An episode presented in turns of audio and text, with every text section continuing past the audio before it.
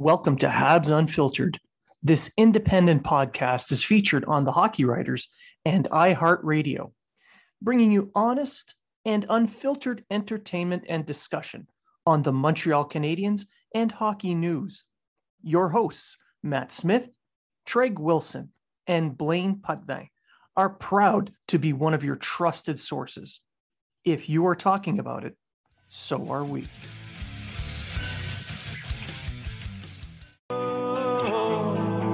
I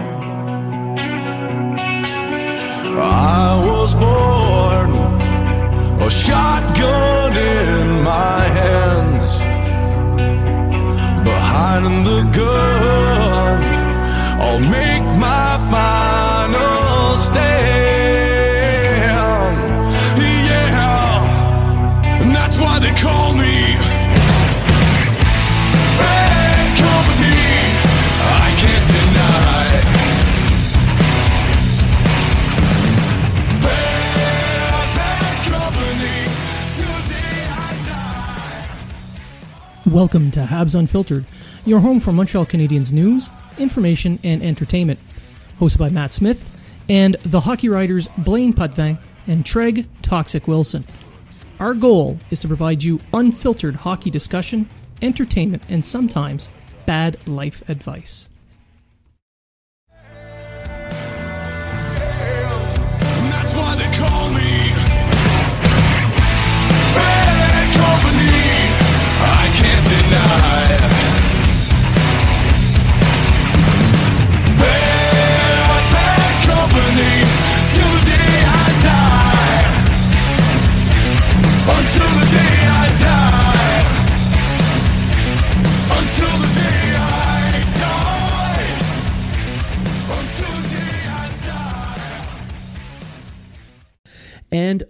Welcome to Habs Unfiltered.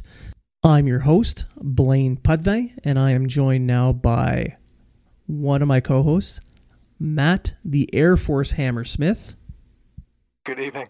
and my other co host and brother from another mother, Treg. I wish I had Matt's beard Wilson. Hello, everyone. And who wouldn't want Matt's beard? It's a work in progress. It, it, it's a beauty. It's a work by Michelangelo. Uh, now you have a trimmer, you can take, care, uh, take good care of your beard. Yes. Yep, that, that trimmer is not going to go anywhere near my face. Just use it there first. So, uh, Treg, why don't you tell our listeners who we have on the show with us today?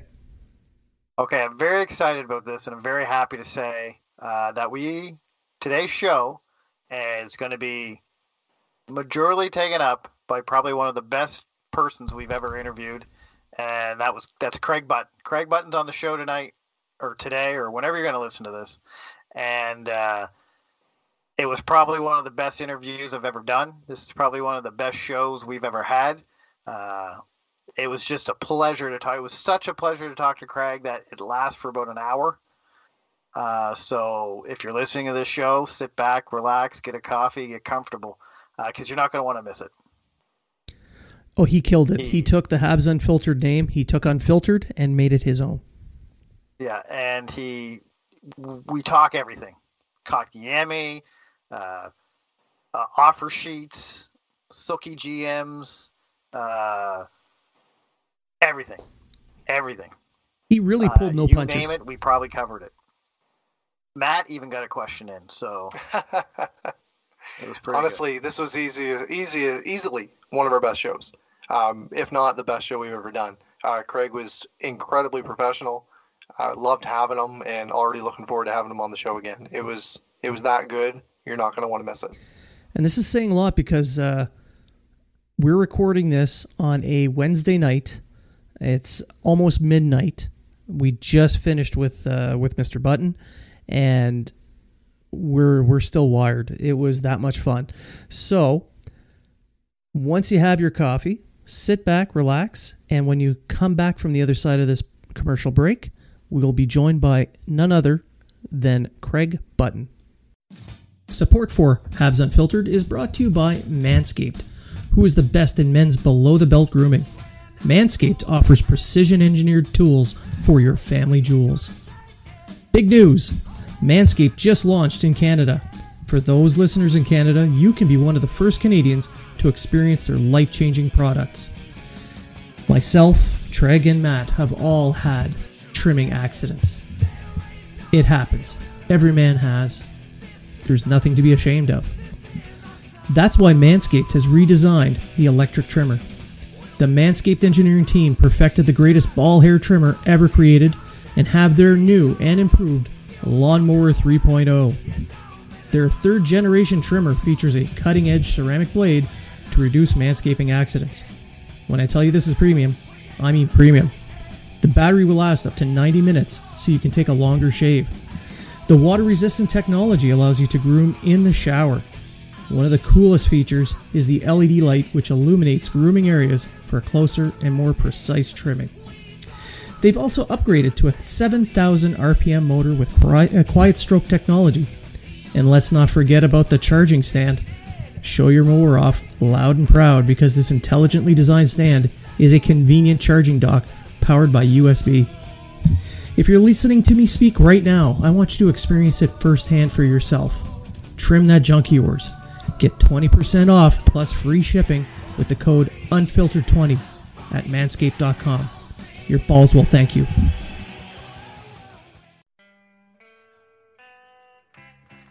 Are you in the market for quality sticks and equipment you can afford?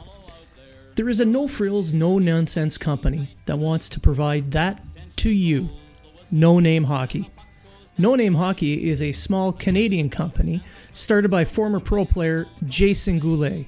When he retired, he searched for sticks that felt like when he was a pro, but could never find the right one or one that was reasonably priced. So he decided to start No Name Hockey. Now, No Name offers high quality, customized sticks at a fair price. They won't try to wow you with a fancy name. They will focus on providing you a pro stock quality stick that you can afford. The cost of sticks has gone through the roof due to sponsorships and licensing fees. No Name Hockey makes sticks for the no names and players currently making a name. And welcome back to Habs Unfiltered. We are joined now by our special guest, Craig Button of TSN. Craig, welcome to the show. Yeah, thanks for having me. And, uh, you know, as we uh, have a little bit of more of a plan for the NHL to return to uh, play and, you know, uh, uh, phase one lottery, you know, we, we got lots of stuff to talk about. Draft lottery, what's what's that? Well, you got to keep in mind draft lottery, phase one or phase two. Are we talking placeholder teams or actual teams? Well, fans of Montreal what's haven't been your- talking about uh, the draft at all.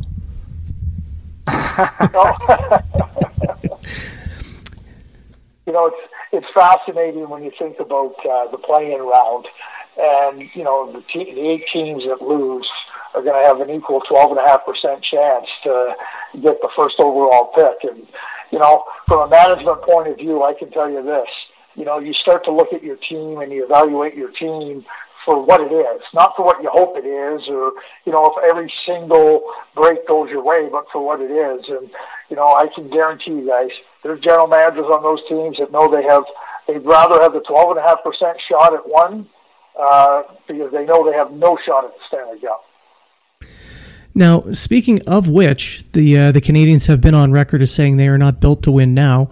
So, um, what kind of odds do you give them for pulling off an upset with Pittsburgh? Well, I mean, I guess you have to allow for some type of, uh, of, of odds, but I would say they're very, very low. Go, if we go back to the trade deadline, you know, Montreal, you know, they traded. They traded their depth. I mean, Nate Thompson, Nick Cousins go, go out.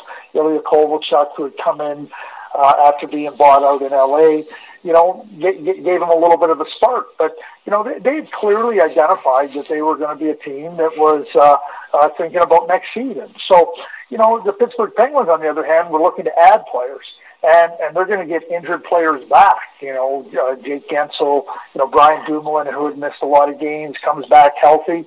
So, you know, uh, we always look at it and say, okay, yeah, an upset can happen, but you know, there, there's a lot of things that have to go Montreal's way, and part of it is is that they're going to have to max out every single one of their players, and the Pittsburgh Penguins are going to have to fall short in, in a lot of areas for this to happen. And you know, uh, yeah, the possibility exists, but I would say the probability is five percent or less.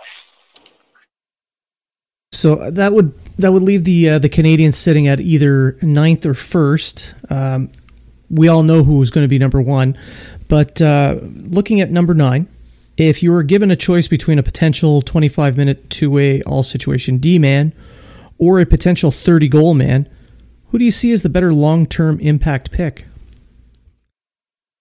I'm taking the 30 goal man because you got to keep in mind Montreal has has a number of defensemen coming in, and you know uh, when you consider scoring as such a key element of the game, when you consider that Montreal uh, you know needs to add more skill to their group, uh, goals don't come easy for them. And so when you can add a potential 30 goal scorer, those guys aren't uh, common.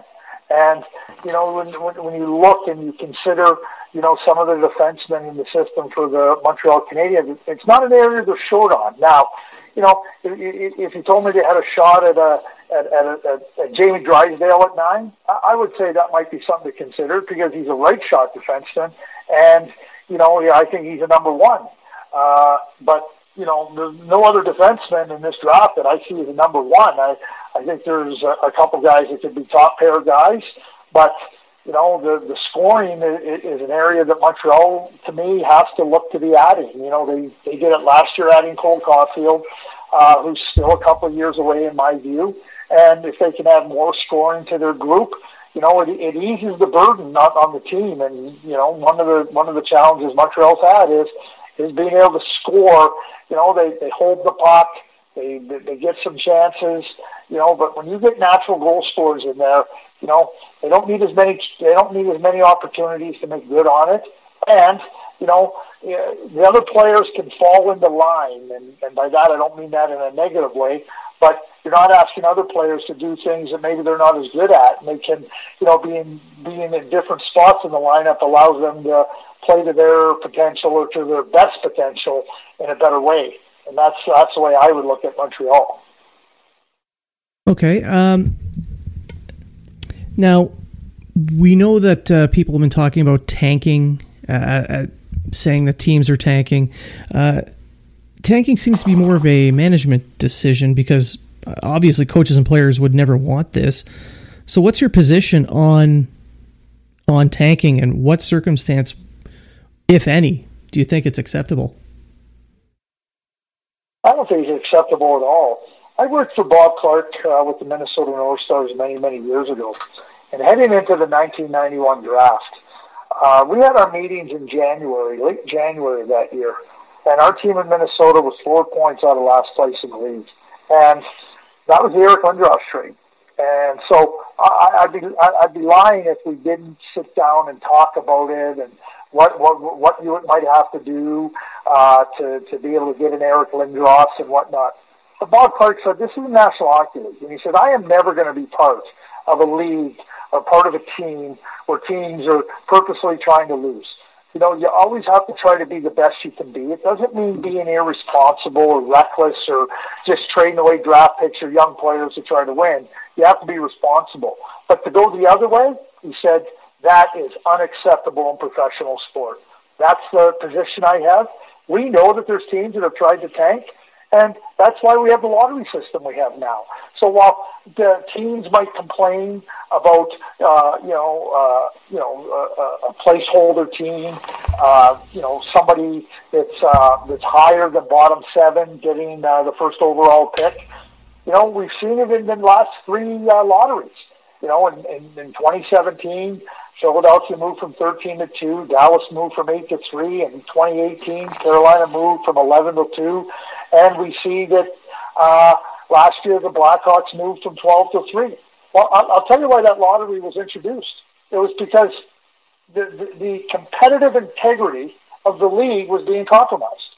And so the league said, if that's how you want to go about your business, we're going to put it, we're going to put in deterrence. So that's why we have the lottery that we have, and it's done because teams wanted to be irresponsible. And you know, when you're in a competitive league, when you're paying players lots of money, when you're asking, uh, you know, significant money for ticket prices, you can't have it. Do you think that this draft lottery should have been done after the play-ins or when they did it? In hindsight, I think definitely that it should have been done after the play-in rounds. It just, you know, like I, know what the NHL was trying to accomplish with respect to trying to give some certainty uh, to a team picking first, but you know, there, there was nothing that was going to happen with respect with the two-phase lottery and knowing what had happened in the three previous lotteries. There was every chance that a team was going to move into the top three, and uh, you know, and that's exactly what we saw. So, you know, with uh, with there now being you, you, know the specter, and I know there can be okay this team, okay who gets a shot at it. Could have been done cleanly right after the play-in round, and you know with both phases. Okay, yeah, now we have this phase. Now, oh, okay, one of these eight teams won it. Now they they have the uh, opportunity to get the first overall pick as we have the second draw. I just definitely feel that it, it would have been best served for the league to hold off until the playing round was over. Matt, you had a question on uh, on the prospects. Yeah. So my question is, um, how much will the draft be impacted without scouts being able to witness the CHL playoffs, Memorial Cup, the NHL Combine, etc.? Well, every team is in the same position, so so no team has has an advantage on any other team. I, You know, the the pause happen at the same time for every single team. So you know what you what you have to rely upon now is that you know what information you have, the data, the intel you have on the players leading up to that stoppage uh, on on May twelfth, not May twelfth, March twelfth, excuse me uh, you know, that's that's the information you're going to have to go by, and you know, you you have to uh, each team, you know, believes that they have information or intel and data that can serve them better. Time will tell. But you know, one of the things is that the combine serves a significant purpose. You know, for teams, you know, you, you get a group of players you might be considering. Strength and conditioning coach, physiologist comes in and says, you know, we think this player has a little bit more room to improve, and you're concerned about, uh, you know, how good their skating is in, in, in, in, both these players. This guy has an edge. That becomes valuable information in terms of how you position a player at a certain point in the draft. So that's going to be lost for every team, and and so you lose that that data uh, from the, the, that's real from in terms of strength and and, and, and physiology you know, you also lose, you, you, as you point out, the playoffs, the U18, the NCAA playoffs, the Memorial Cup. You know, you, you, you've lost all of that. And that becomes a significant uh, tool for evaluation. So, uh, you know, I, I, every team would like to have that, but every team is in exactly the same boat with respect to, uh, you know, what they have to deal with you, you know you're going to have to go back to other competitive scenarios that they were in at younger ages. You're going to have to dive in. Okay, if you have questions, uh, back to their midget coaches, to, to, to their uh, coaches when they were competing internationally, to events when they're competing internationally, and try to pull that out uh, as a guideline for some of those areas you didn't get to evaluate. All right, thank you that's uh, that's a lot of information there, and I, I definitely appreciate that. And uh, one thing I just want to add about the uh, the Memorial Cup and the uh, CHL playoffs, etc. It's um, obviously it hurts the teams and it hurts the scouting um, departments not being able to witness the players, but it also affects the fans as well because we all know that that brand of hockey, the Memorial Cup, is usually just fast paced, and it's uh, it's kind of like watching the World Juniors, and it's some of the best hockey you're going to watch. Well, I mean, when you think about the Memorial Cup, you know, you have a host team, and a host team is always trying to position themselves to to be the best they possibly can, and you know that that, that sometimes doesn't always end up being the case, but it, it's not from lack of, of of desire. And the other three teams that are in there are the league champions. So the quality of play, the quality of player, uh, the quality of team is really, really high. And, you know, it's not just uh, in, in, in the hosting city. It's right across the country because so many people tune in, and you know people tune in in the United States as well to, to watch these up and coming players. And that's not just for the draft. That's players. You like to you like to evaluate your players that have been drafted in those environments as well. So Absolutely. you know, for for the fans to to watch player A that their team drafted last year, you know, you, you miss out on that. So it, it's a great point because it, it, it is a great level of hockey at that point in the year.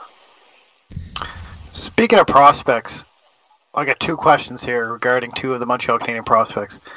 Jesperi Kotkaniemi, do you think that was a the wrong pick by Montreal at the time, or do you think we just need to be patient for him to develop into what he's going to be? And do you see uh, Alexander Romanov uh, playing alongside Shea Weber? Okay, so we'll start with uh, Jesperi. So Jesperi has a July birthday. And Jesperi, you know, the physical maturity and, uh, you know, is still ongoing. And I, I think that there's no question that when Jesperi hits 21, even 22, he's going to be a lot more capable of handling things and being a lot more forceful.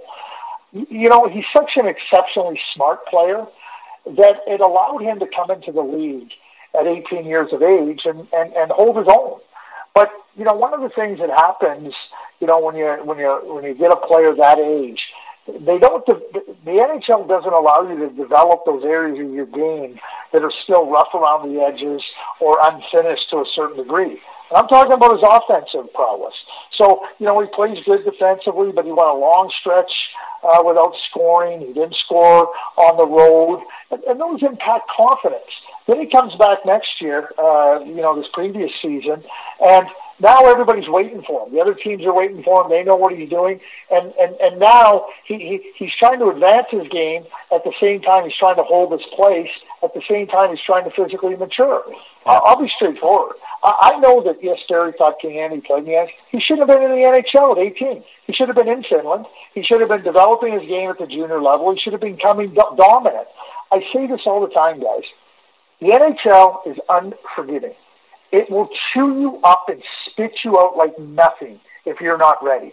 And the, like now, Jesperi Kotkaniemi has gone two seasons without being able to, to develop his offensive game.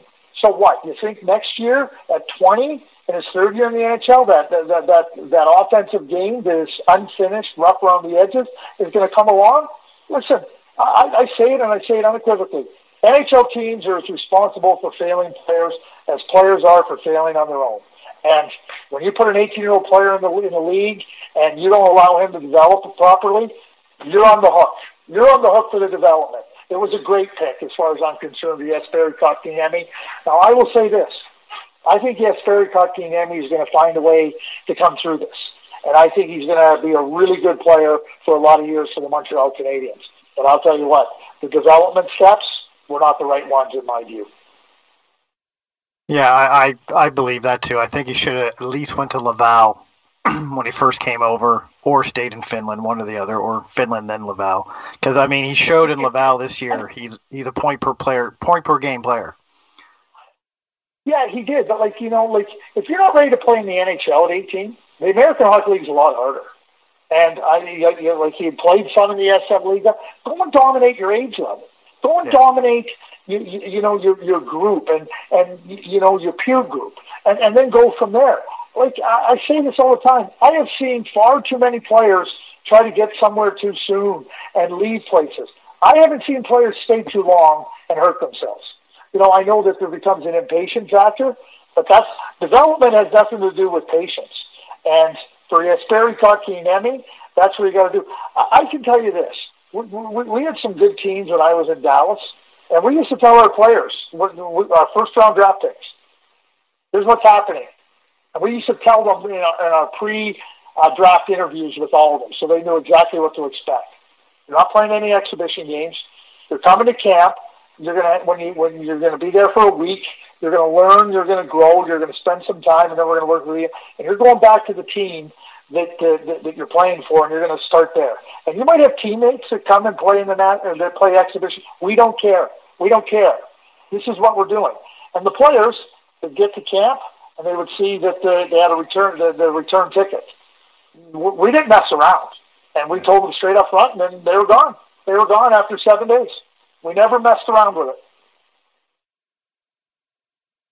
So my other question, uh, Romanov, do you see him playing with Weber, or do you see him in like where do you see him next year? Yeah, you know, like you know, Alex Alexander's a really good player, and he's a confident player. But you know, coming to the NHL, you know, he's going to need some uh, some support. Now, you playing with Shea Weber, I mean, I don't know how the support becomes any better. And Yeah. I think that Shea would be would be a, an excellent support player and complementary player for Alex, and keep him settled down. You know, part of development too isn't just on the ice; it's also sitting next to your partner on the bench. And you know that guy that can reach over and put his hand on your arm and say, "Hey, just settle down there. You don't have to attack that rush. Hey, don't worry. You know what? I got you there. You don't have to run out of position there. You know what? It, it's all covered. Trust your winger. All those little things that a player can gain by playing with an experienced top level player like Shea Weber is beneficial. So you know, it's not just on the ice; it's it's being his partner, understanding what you do. It's it's working on those repetitions uh, in practice that gets you that familiarity, and you get comfortable with the uh, with the rhythms of one another. But uh, Alex is a is, is a heck of a player, and I have no doubt in my mind that he'll find a way to contribute next season. But you know, if- you if you push him up the lineup, I think he can handle things. But if he shows that he can't, you can also put him back into spots where he can might maybe handle things a little bit. Because there's going to be some growing pains. The Montreal Canadiens have a have a terrific player in Alexander Romanov. Now, Craig, I've got a question about that. Uh, the importance of the leadership group's uh, example and mentorship. What kind of impact could that have on a young player like Romanov, for instance? Well, I mean, number one, I mean Alexander has played in a, in a good program in the KHL with with CSKA, the Red Army. So you know, you know, when you're a younger player and you're 18 years old and you're playing in the KHL on a good team, there's expectations uh, of you, and certainly he did that at 18 and 19 years of age. And so, so I think that you know he he's got a really good level of knowledge of, of what it means to hold your own on a team. Now, you come over to the National Hockey League and you're playing for the Montreal Canadiens, and you know there'll, there'll be a pretty big spotlight on Alexander Romanov because you know he, he's playing for the Montreal Canadiens number one, and, and, and he's and he's a real promising young player. But you know, I, I think that Alexander is a is a really steady person. He, he's going to absolutely benefit from from players that are older, wiser, can provide the different uh, uh, areas of guidance that he's going to need. He's, and those are, he's going to need those in between games. He's going to need those in the game. He's going to need them between periods. But when you have good, strong leadership around that can help a young player, uh, you know, be comfortable as as he's getting acclimated to the NHL, it's a huge benefit. And you know, by having Shea Weber, by having Jeff Petry, those are huge benefits for for any young defenseman uh, coming into into the organization and certainly onto the team. Now, we were speaking about development and uh, leadership, and I think, Treg, you had something on that? Uh, yeah, so Lafreniere is going to be probably the first francophone number one pick since Vincent Lecavalier in '98. Is No, there? no, no, no, no. Mark on, Marc Andre Fleury. Oh, that's right, Marc Andre Fleury. You're you're right. Sorry about that. I missed. I forgot No about him. I forgot about Mark. Um, my I guess what my question is is is Quebec behind the rest of the country in developing their players because you don't see a a francophone going number one. Now you have a few threes and twos and fours, but is there a reason for that, or is there like even when you look at the World Junior Championship, it there seems to be a lot less francophone players on the teams. And I'm just wondering, does Quebec have a, a, a developmental issue, or is it just luck of the draw? Is it just the way it is? Yeah, no, I, I would say number one, the Quebec League is, is trying to stock 18 teams with a population that is uh, far below uh, the area that Ontario draws from and far below what the Western Hockey League draws from. So, you know, that makes it really challenging, you know, to, uh, you know, have, uh, uh, to, to number one have an eight, have an 18 team league in my view. The, the the the talent drops off. Number one. Number two is that you know when you look at the population, you know the population uh, you know is is is one where you know you can't expect per capita that there's going to be as many French Canadians uh, in, in in the league in the draft as there are going to be Anglophones because the Anglophone population of Canada is far greater than the Francophone population yeah. of Canada, and that's the same as, that goes with uh, you know with uh, uh, uh, you know in hockey population. So you know when you start, when we start comparing uh, Francophone players to the rest of Canada. I mean, the, the, the, the numbers just don't match up. So I don't think I don't think it's fair to to for people to look at it and say no Quebec's behind or they don't they they, they don't have the same one they don't have the same numbers so they're they're not going to be at, at the same point with with the rest of Canada because now if, if they had equal amounts of francophones as, as in, in, in Quebec as there are uh, anglophone Canadians in, in the rest of Canada well then you could say okay okay why are they falling behind but I think when you look at how you know the, the French Canadian players and French Canadian players that have that have really performed well and continue to perform well will continue to be drafted. I mean, I, I, I think it falls in line. Now we can always look at you know where where's development at the younger ages, and I'm I'm going back to Pee Wee and Bantam and midgets, and you know you know what's in place there. But that's a that's a far deeper dive. I, I, I don't see any cause for concern. I mean, if you look at it, Alexis Lafreniere is going to be the first Canadian, and he's a French Canadian, going to be drafted, and since Connor McDavid was drafted first overall in 2016. So 2016 was Auston Matthews. And then 27 was Nico Hischier, a Swiss player. And then 2018 was Rasmus Dahlin. And 2019 was Jack Hughes. So, yeah. I mean, I, I would suggest that if we want to look at Ontario, Ontario's done is going to have a five-year drought here. Maybe we should look at Ontario not having a first overall pick for quite a long time. Yeah, no, thanks. That's uh, that makes perfect sense. Yeah, um, I was just, I just something you don't look at when you look at population. You're just looking at players, and you say, why, why isn't there any? And then that, but the population and the de- and that makes perfect sense that throws it yeah. out there. Yeah, I think you have to look at that. And, hey, listen, the, the Quebec League is proud, and you, you know French Canadians are proud. They, you know, they want to they want to see uh, a French Canadian player get drafted as high as possible, first overall. There's there's a notoriety to it, and I get that. But I, I, I think that you know when you look at the overall picture of it, I, I, what I would say to you is I don't think there's a cause for concern. I mean, this year's NHL draft, when you start to go through Alexis Lafreniere, listen, Hendrix Lapierre ended up with some injury issues. I think if he's healthy the whole year, he's a top five pick. I think he's that good. But you start going through the Quebec League, and I'm going to talk about French Canadian players. You know, Maverick Bourque, who plays in Shawinigan, is a really good player. Jeremy Poirier, uh, playing in St. John, a really good player. So to me, those are four players that, for me, are, are certain to go uh, in the first round. And you know, and I haven't even mentioned Justin Barron in the Quebec League from Halifax. I haven't mentioned Dawson Mercer uh, from Chicoutimi, uh, you know, from Newfoundland, who, who, who I think is going to be a, a first round pick. All of a sudden, you have six players from the Quebec League, right, that come from Quebec and the Maritimes that's a that's a pretty big percentage. Yeah. look at the overall picture of guys that I think are going to be first round draft picks. Yeah.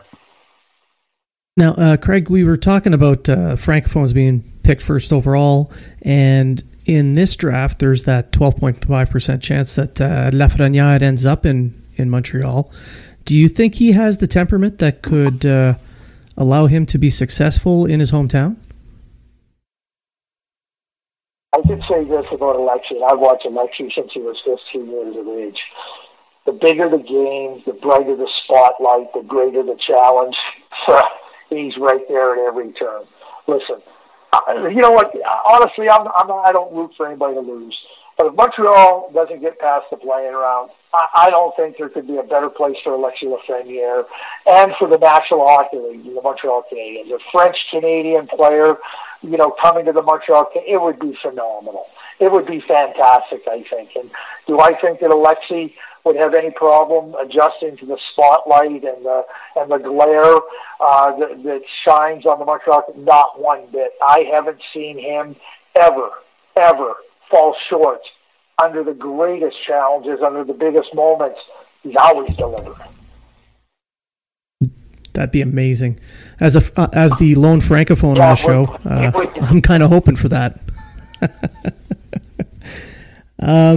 But like I said, I think it would be great for the National Hockey League. I think it would be great for uh, you know Canadian hockey. I, I think it would be phenomenal to, to this kid that grows up in St. Eustache, Montreal Canadiens fan, becomes a Montreal Canadian. Oh, That's like a, a John you- Tavares pajama time.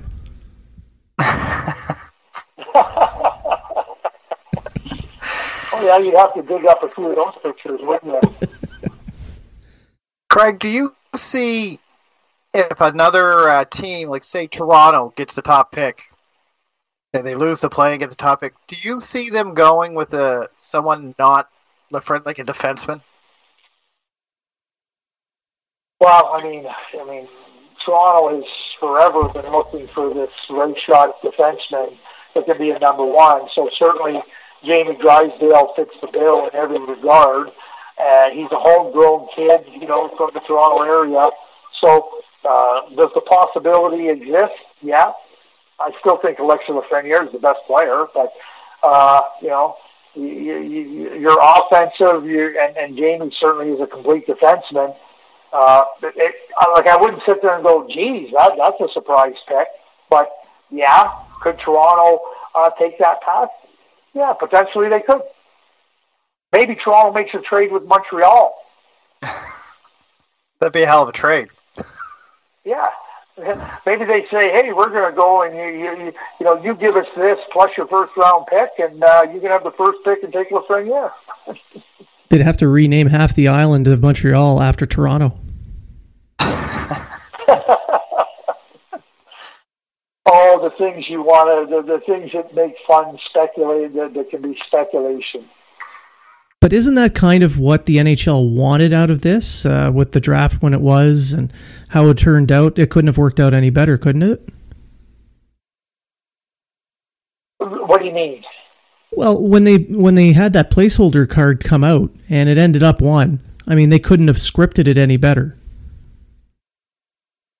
Oh yeah, they could. They the idea of having the draft end was to give certainty to one of those to, to those seven teams, uh, and specifically one of those seven teams picking one, so that they could give their fans a basis. So, you know, for for the the NHL didn't want a placeholder team to, to win the lottery. Trust me on that one.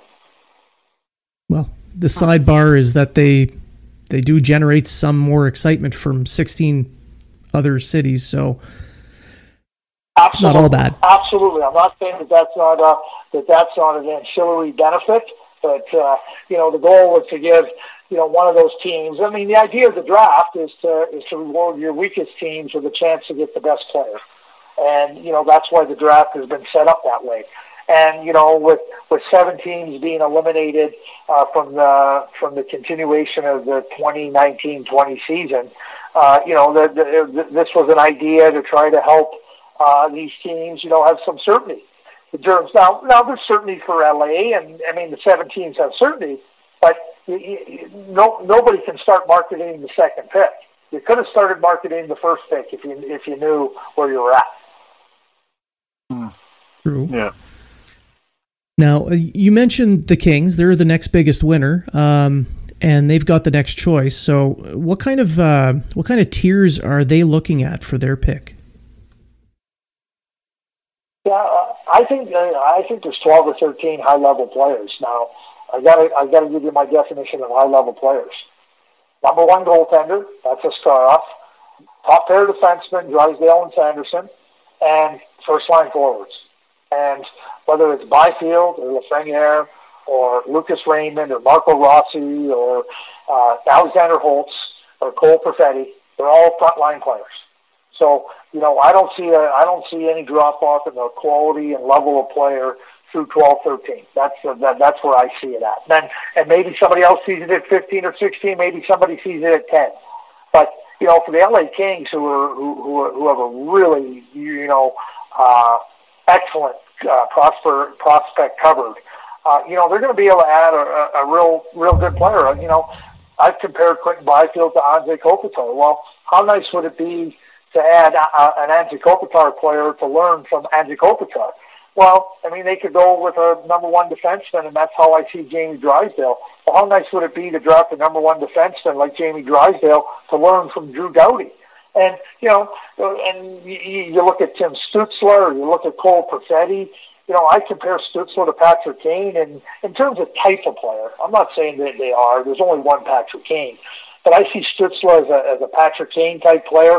I see Perfetti as an Artemi Panarin type player. Well, I mean, you, you can put those four names in a hat. Like I don't, I don't see how you can go wrong picking one of them at two. Who do you see the Habs picking at nine?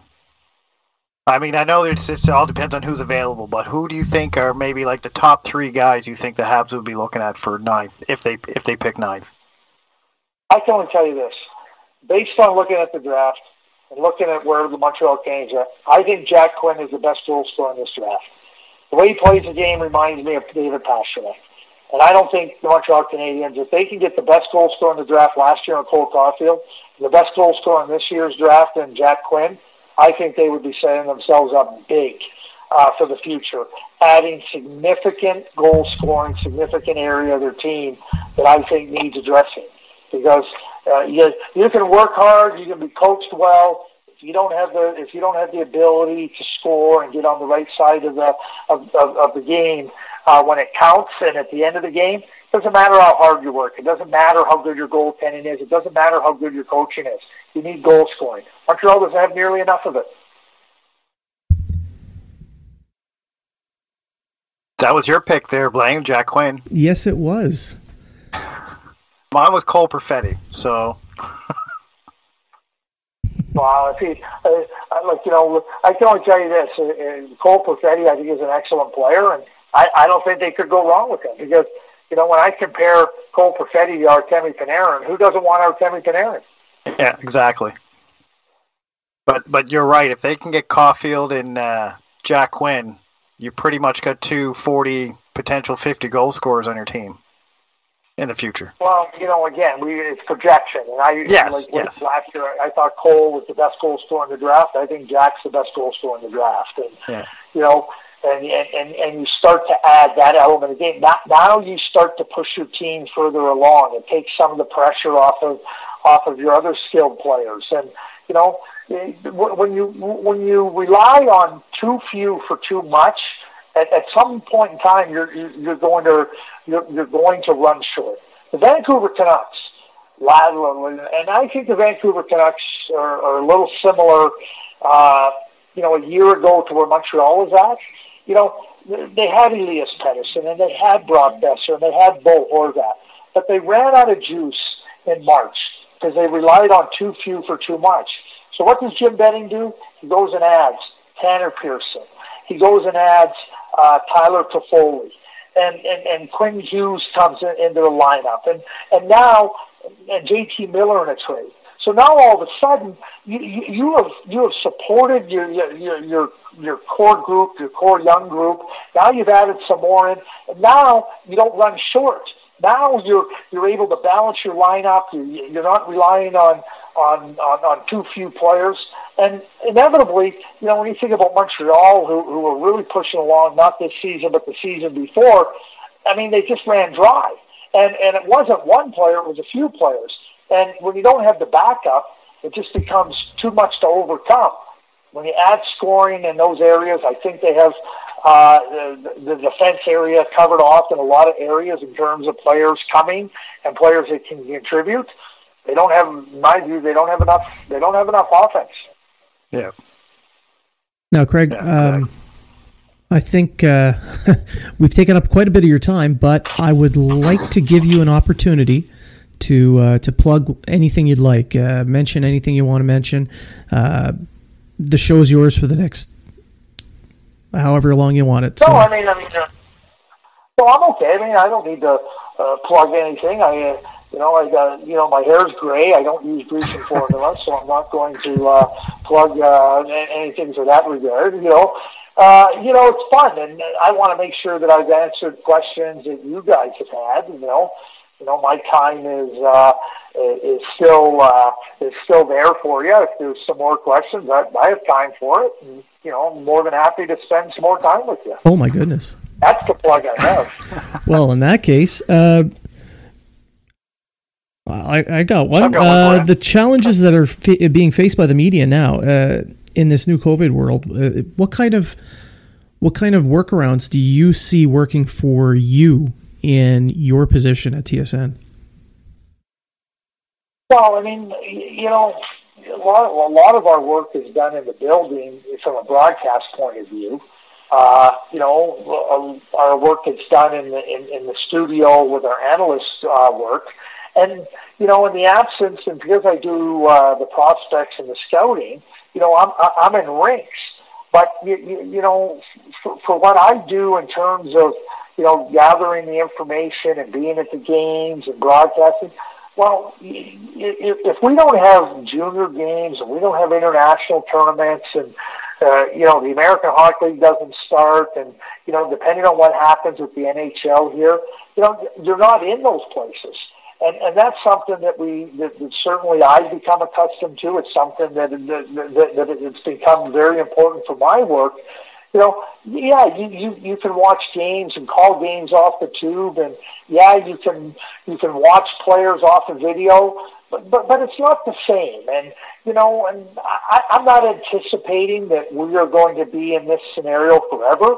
Uh, I'm confident in the medical experts that they're going to find you know treatments and therapies, and and hopefully a vaccine somewhere where we can be back where we can gather in arenas and cheer on our favorite team and take in the emotions uh, of the fans and and be into junior rinks and be into college rinks and international games where we can you know try to try to evaluate the players and you, you know and, and the players can get excited and bring that emotion to the game. You know that's what i'm hopeful for. I mean like everybody else we, we, we have to we have to find different ways to do our work at this at this moment in time. And I think we're well positioned. I mean, we've done things remotely uh, in, in a lot of different areas, and so I think we're a little bit more accustomed. But ideally, you know, you you, you want to be in the in the in, the places. Uh, you know where the action is happening. You know, and it's it's no different than you know we we've seen with with so many uh, students graduating university and college or high school. Like, yeah, they have virtual graduations. It's not the same as being, you, you know, with your with your friends and your classmates and celebrating a significant achievement. And yeah, we can still celebrate it, but that feeling of being together and knowing that you're you're part of something that can be really special, you know, that, that's something that we all strive for and we all enjoy. So you know, in the meantime, we'll we'll try to do our best to, to provide the insight and provide the information and analysis. That's what we're going to do in the return to play. You know, uh, I think uh, you know that I'm going to have a, an opportunity to be in, in in one of the hub cities watching the games. There won't be any fans there, but it's important for us to bring uh, you know the intensity of the game and what's happening in the game to the fans that are watching on TV. Now, Craig, you mentioned the return to play, and there's talk of perhaps the CHL and the AHL being able to start around the same time. How big of a deal would that be, not just for hockey fans, but for the development of players? I think you nailed it. It's for the development of the players. You know, you, you know, young players, you know, are going through, uh, you know, withdrawal. You know, they're, they're, they're used, and when I say young, I'm talking 14 year olds to 22 year olds. You know, you know where they're at. You know wh- where they're trying to push, how they judge themselves. You know how they evaluate where they're at in the development cycle as they're moving up to the next level. You know, even when we think about the pause in the NHL, you know, a, a, a lot of players that would have been called up and played the last 10, 12, whatever, 14 games for their team, you know, they, don't get that opportunity, which leads into their training and development in the summer because now they, oh boy, I got to get quicker. I got to be stronger here. And for the young players, where, where, where development is, it, it can, can, it's not only continuous, but, but it can go in, in, in spurts where you, you go along, go along, and then you have this bump up in your development because you have this uh, maturity or understanding of, of, of certain things, and then you, you're able to apply it. And you, you, you know, it's no different than being in school where you study and you study and you study, and you're not sure about the subject matter, and then you get the test and you go, "I got it." And, and, and that's what the young players need. They need these tests along the way, whether they be pop quizzes or tests. And without them, you know, it, it, it does it does delay uh, development because you can do virtual training and tell players the players need to go through it.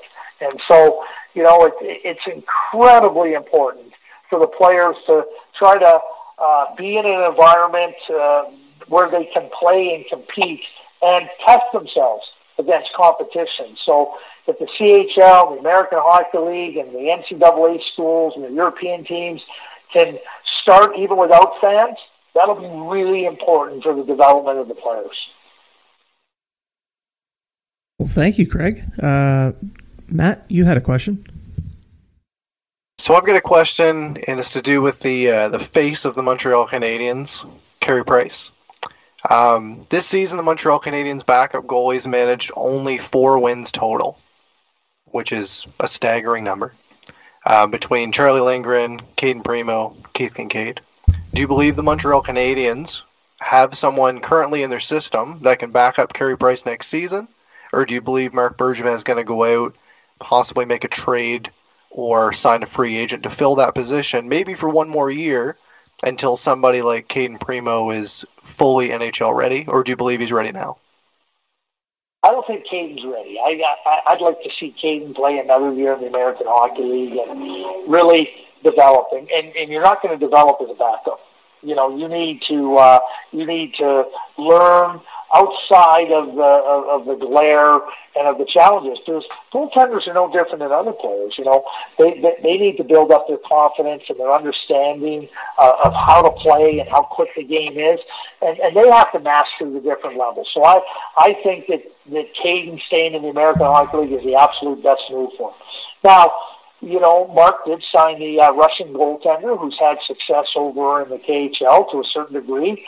So what I would say is, you know, you know you have Carey Price. You absolutely know that you need more wins out of your backup goaltender because there's two parts to that. Number one is you don't want to you don't want to tax Carey to the greatest extent possible, where he starts pacing himself because players know, oh, I better pace myself here.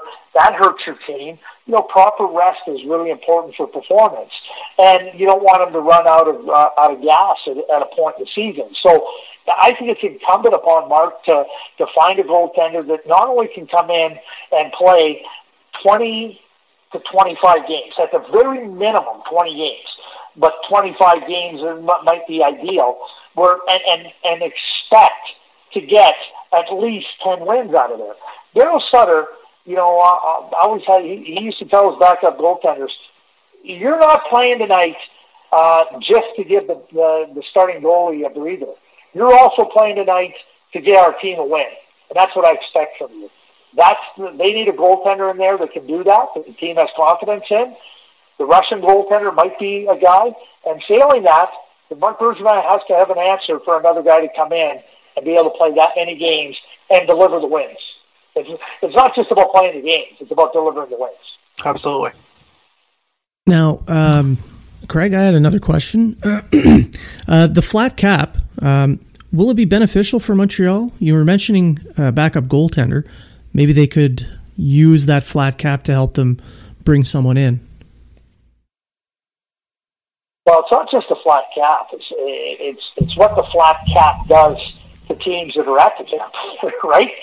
It, it, it squeezes them and, and, and it puts them in positions where they're going to have to make decisions on certain players. And for a team, uh, for the Montreal Canadiens specifically, they have lots of cap space, right? So n- not only can they look at adding players, but, but there are opportunities to, to look around the league at teams that that might be uh, having some challenges or are going to have to uh, free up some of their players. You know, Montreal now in a great position. They, they have draft picks, they have young players and prospects, and you know, when when teams are that are at the cap now are dealing with a flat cap, they're going to be stressed uh, financially and and and salary wise. They're going to have to make these difficult decisions. When you have cap space, now you can explore all those opportunities, and they're not just for the backup goaltender; they're in multiple areas.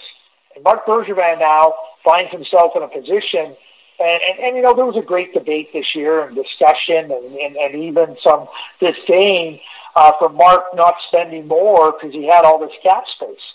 But I can tell you now, the fact that he does have lots of cap space, and it gives him opportunities that a lot of teams don't have and won't have for uh, a season for sure, and what I believe will be a couple of seasons at the very least. Do you see Bergevin doing another uh, uh, offer sheet to an RFA, or do you see him using the cap to try to, like with Tampa Bay or Toronto or someone up close to the cap, trying to make a trade where he can get one of their uh, uh better players that uh, has a high salary? Well, that's what I would say. I would I would say it's the latter. I mean, yeah. listen, I mean, Marc Marc took uh, Marc took a swing at the at the offer sheet and you know, you know, Sebastian Aho is a really good player, and uh, the Carolina Hurricanes knew that as well. And you know, at the at the end of the day, nothing ventured, nothing gained. I, I, I don't, I don't, I don't think that the offer sheet that Marc put in was was uh, was not representative of Sebastian Aho's ability and his talents and what he was going to be able to produce. So, you know, and I think Carolina looked at it the same way. But you know, I, I, think you know, because the opportunities are going to be plentiful and, and, and, with respect uh, to teams that are right up against the cap that don't have any flexibility, he, he's going to have a free agency will come. You know, you'll look at RFAs and you might be tempted on a on a on, on a offer sheet.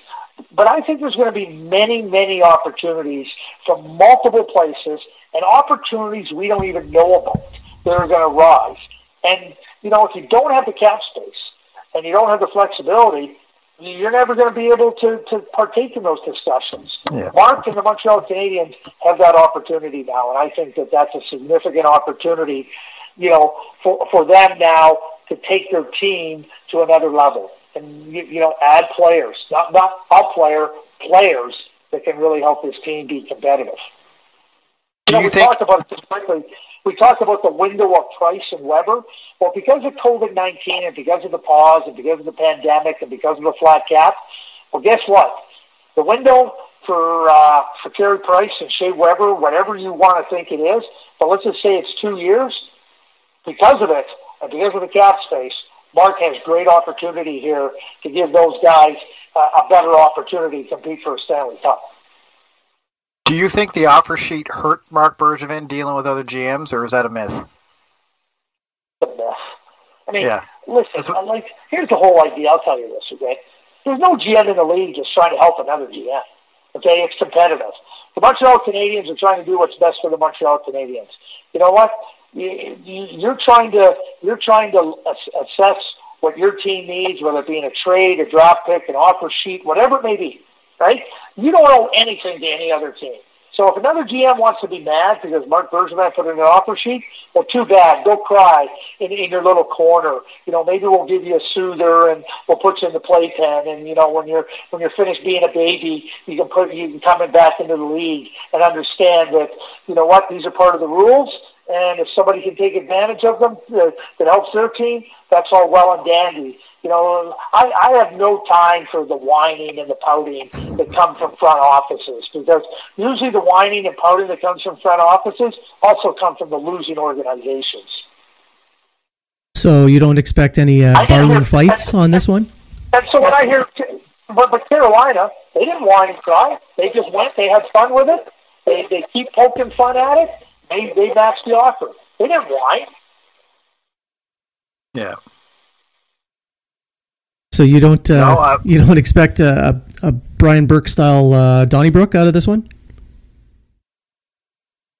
Well, the first thing is that Brian Burke never had a Donnybrook, and you know what? At the end of the day, you know, an offer sheet is an offer sheet. It's yeah. part of the it's part of the CBA, and there's nothing that says you can't use it. And and, and quite frankly, I, like I mean, Brian Burke, all he's trying to do, in my view, when he talks like that, is he's trying to intimidate some GMs from putting in an offer sheet. And again, if a GM wants to be weak enough to to, to fall for that, I wouldn't want him to be the GM of my team. Perfect. Do you, so do you expect uh, with this window now because of COVID and the flat cap, if you were in Bergevin's position, would you see this as your perfect opportunity to uh, to take your team to make that giant leap? Yeah, I don't. I, that, you know, we talk about giant leaps sometimes. I, I don't think it has to be a giant leap because I think Montreal has a lot of elements. You know, I used the Vancouver Canucks as an example earlier. You know, in in March of 2019, at the trade deadline of 2019, Jim Benning traded for Tanner Pearson. At the draft, he uh, traded for JT Miller. And then this year at the trade deadline, or just prior to it, he traded for Tyler Toffoli. He already had Elias Pettersson. He already had Quinn Hughes in, in the fold. He already had Bo Horvath. He, you know, they had drafted Adam Gaudette uh, in, in a six-round pick. You know, at, at Northeastern played with Cayden Primeau. You know, they, they they they signed a couple of free agent defensemen and, and former Canadien Jordie Benn, but Tyler Myers because they had money, and and that, and that really lifted their team. Again, I don't think Montreal needs you, you know four players to come in that, that have to score and play defense and everything when you add different players and you give support to your team, and, and you have players that are still very good, that are young and getting better, and, and you have a good prospect pool. You're not you're not you're not forcing young players that aren't ready into your lineup. Now with the with the salary cap, with the salary cap flexibility that Marc has, there's tremendous opportunity, and it's opportunity that's come along that nobody could anticipate. But you can't take advantage of it if you haven't left yourself the flexibility. Part of managing in the National Hockey League, I, I hear this all the time, you got to spend to the cap. It's false. No, you don't spend to the cap or over to the cap. You need to leave yourself flexibility to take advantage of opportunities because if you don't, you're never going to be able to, to, to look at opportunities that could benefit your team. Marc has that now and he has it because of the flexibility on his cap. I think one of the big fallacies, and I hear it, is, oh, you got to spend to the cap. No, you don't. No, you don't. Ultimately, it puts you into trouble for the, in, in, the, in, in, the vast majority of cases. You've got to manage the cap properly. you got to leave yourself flexibility. He's done that. Now he's going to be able to take advantage of some opportunity. So, in closing here, Craig, what is your prediction for the Stanley Cup? Who do you think is winning the Stanley Cup? Well, here's what I think. I, so, so I'm going to start off here. Is that when you go back to the trade deadline, the teams made their made their moves. They all added. The teams that thought they had a legitimate shot at the Stanley Cup, they added players. The teams that didn't think they had a shot at the playoffs or the Stanley Cup, they shed players. So, so everything was, you, you know, every, you go back to that amount of time everybody's healthy for the most part. There, there, might be a handful of players that aren't healthy or aren't going to be capable, but for the most part, all the players are healthy. And the coaches have worked with this group. Yeah, I, I know that it's been four months. It's going to be four and a half months or so before they start playing. And, you know, we look at it, but in the off season, players have left. You know, what Claude Julien left back in uh, March 12th is, is, is exactly what he's coming back to. And, and that's the same for Jon Cooper and Bruce Cassidy and Craig Berube and, uh, you know, uh, Peter DeBoer in Vegas. So right now, I think the clear advantage goes to the best teams because, you know, the, the, the, the Tampa Bay Lightning and the Boston Bruins and the Washington Capitals and the Pittsburgh Penguins and the Vegas Golden Knights and the St. Louis Blues and the Colorado Avalanche – they added to their teams. They have a team. They have teams that are not only uh, stronger, uh, at, you know, at, from the deadline on, but the coaches have worked with that group of players. So I really don't see, uh, you know, any Cinderella stories coming through this year uh, in, into the conference final. Could, could, could there be a, a team move into the, uh, the the round of eight? Yeah, there could be but I think I think this setup favors the best teams. So All right. if you ask me who I think is going to win, I, Yeah. I, I'm betting I'm putting my money on on the Tampa Bay Lightning. Ooh, Tampa Bay. I got Edmonton. I'm going for a long shot. Hey, listen, Edmonton was whatever they were. They ended up fifth in points percentage, so they just fell out of uh, the seeding round into the playing round. But you, you, you know when you when you have outstanding players, you have an excellent coach. You know, yeah, they they could uh, they could go on, and you, you, I, I don't see the West as as as as uh, as high end as the East. So you know, if they get on a roll with those top players, you know, uh, it might not be as uh, a long shot as you think. Well, Craig, I want to thank you for coming on to the show. Uh, and it was it's been just a pleasure talking to you. I mean, I could talk hockey all night, but uh, I think my wife might get mad at me. So, uh, uh, I want to thanks again for coming on the show. Uh, we would love to have you back another time. Um, and uh, uh, take care, and uh, hopefully things will get back to normal soon, and we'll see more of you on. Uh, well, we're going to see more of you on the television anyway when the uh, season starts back up. Well, thanks for having me. I really, uh, I really enjoy, uh, you know, talking uh, about the players and the teams, and in this case, the Montreal Canadiens and their prospects. And absolutely, would love to join you again uh, uh, when you uh, decide that uh, there's an opportunity for me and you want to chat a little more. Sure thing. All right. Thanks a lot, Craig, and uh, you have a you have a good night. You have a good one, and hopefully we'll talk soon. Yeah, all the best to all of you too. Thanks.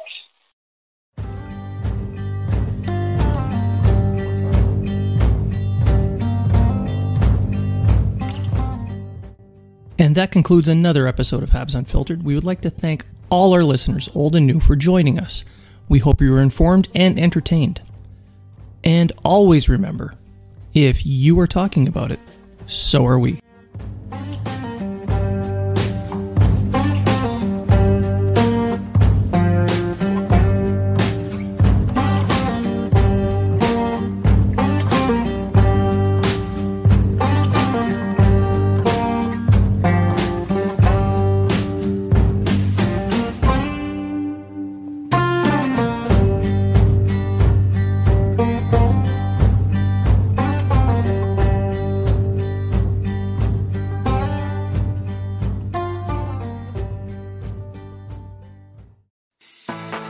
Matt host of the Sound Off Podcast, the show about podcast and broadcast. Since 2016, we've been speaking with amazing people who have populated your ears for decades. Legendary broadcasters, research wizards, talent experts, podcasters, voice talent. Almost 400 stories, all for free.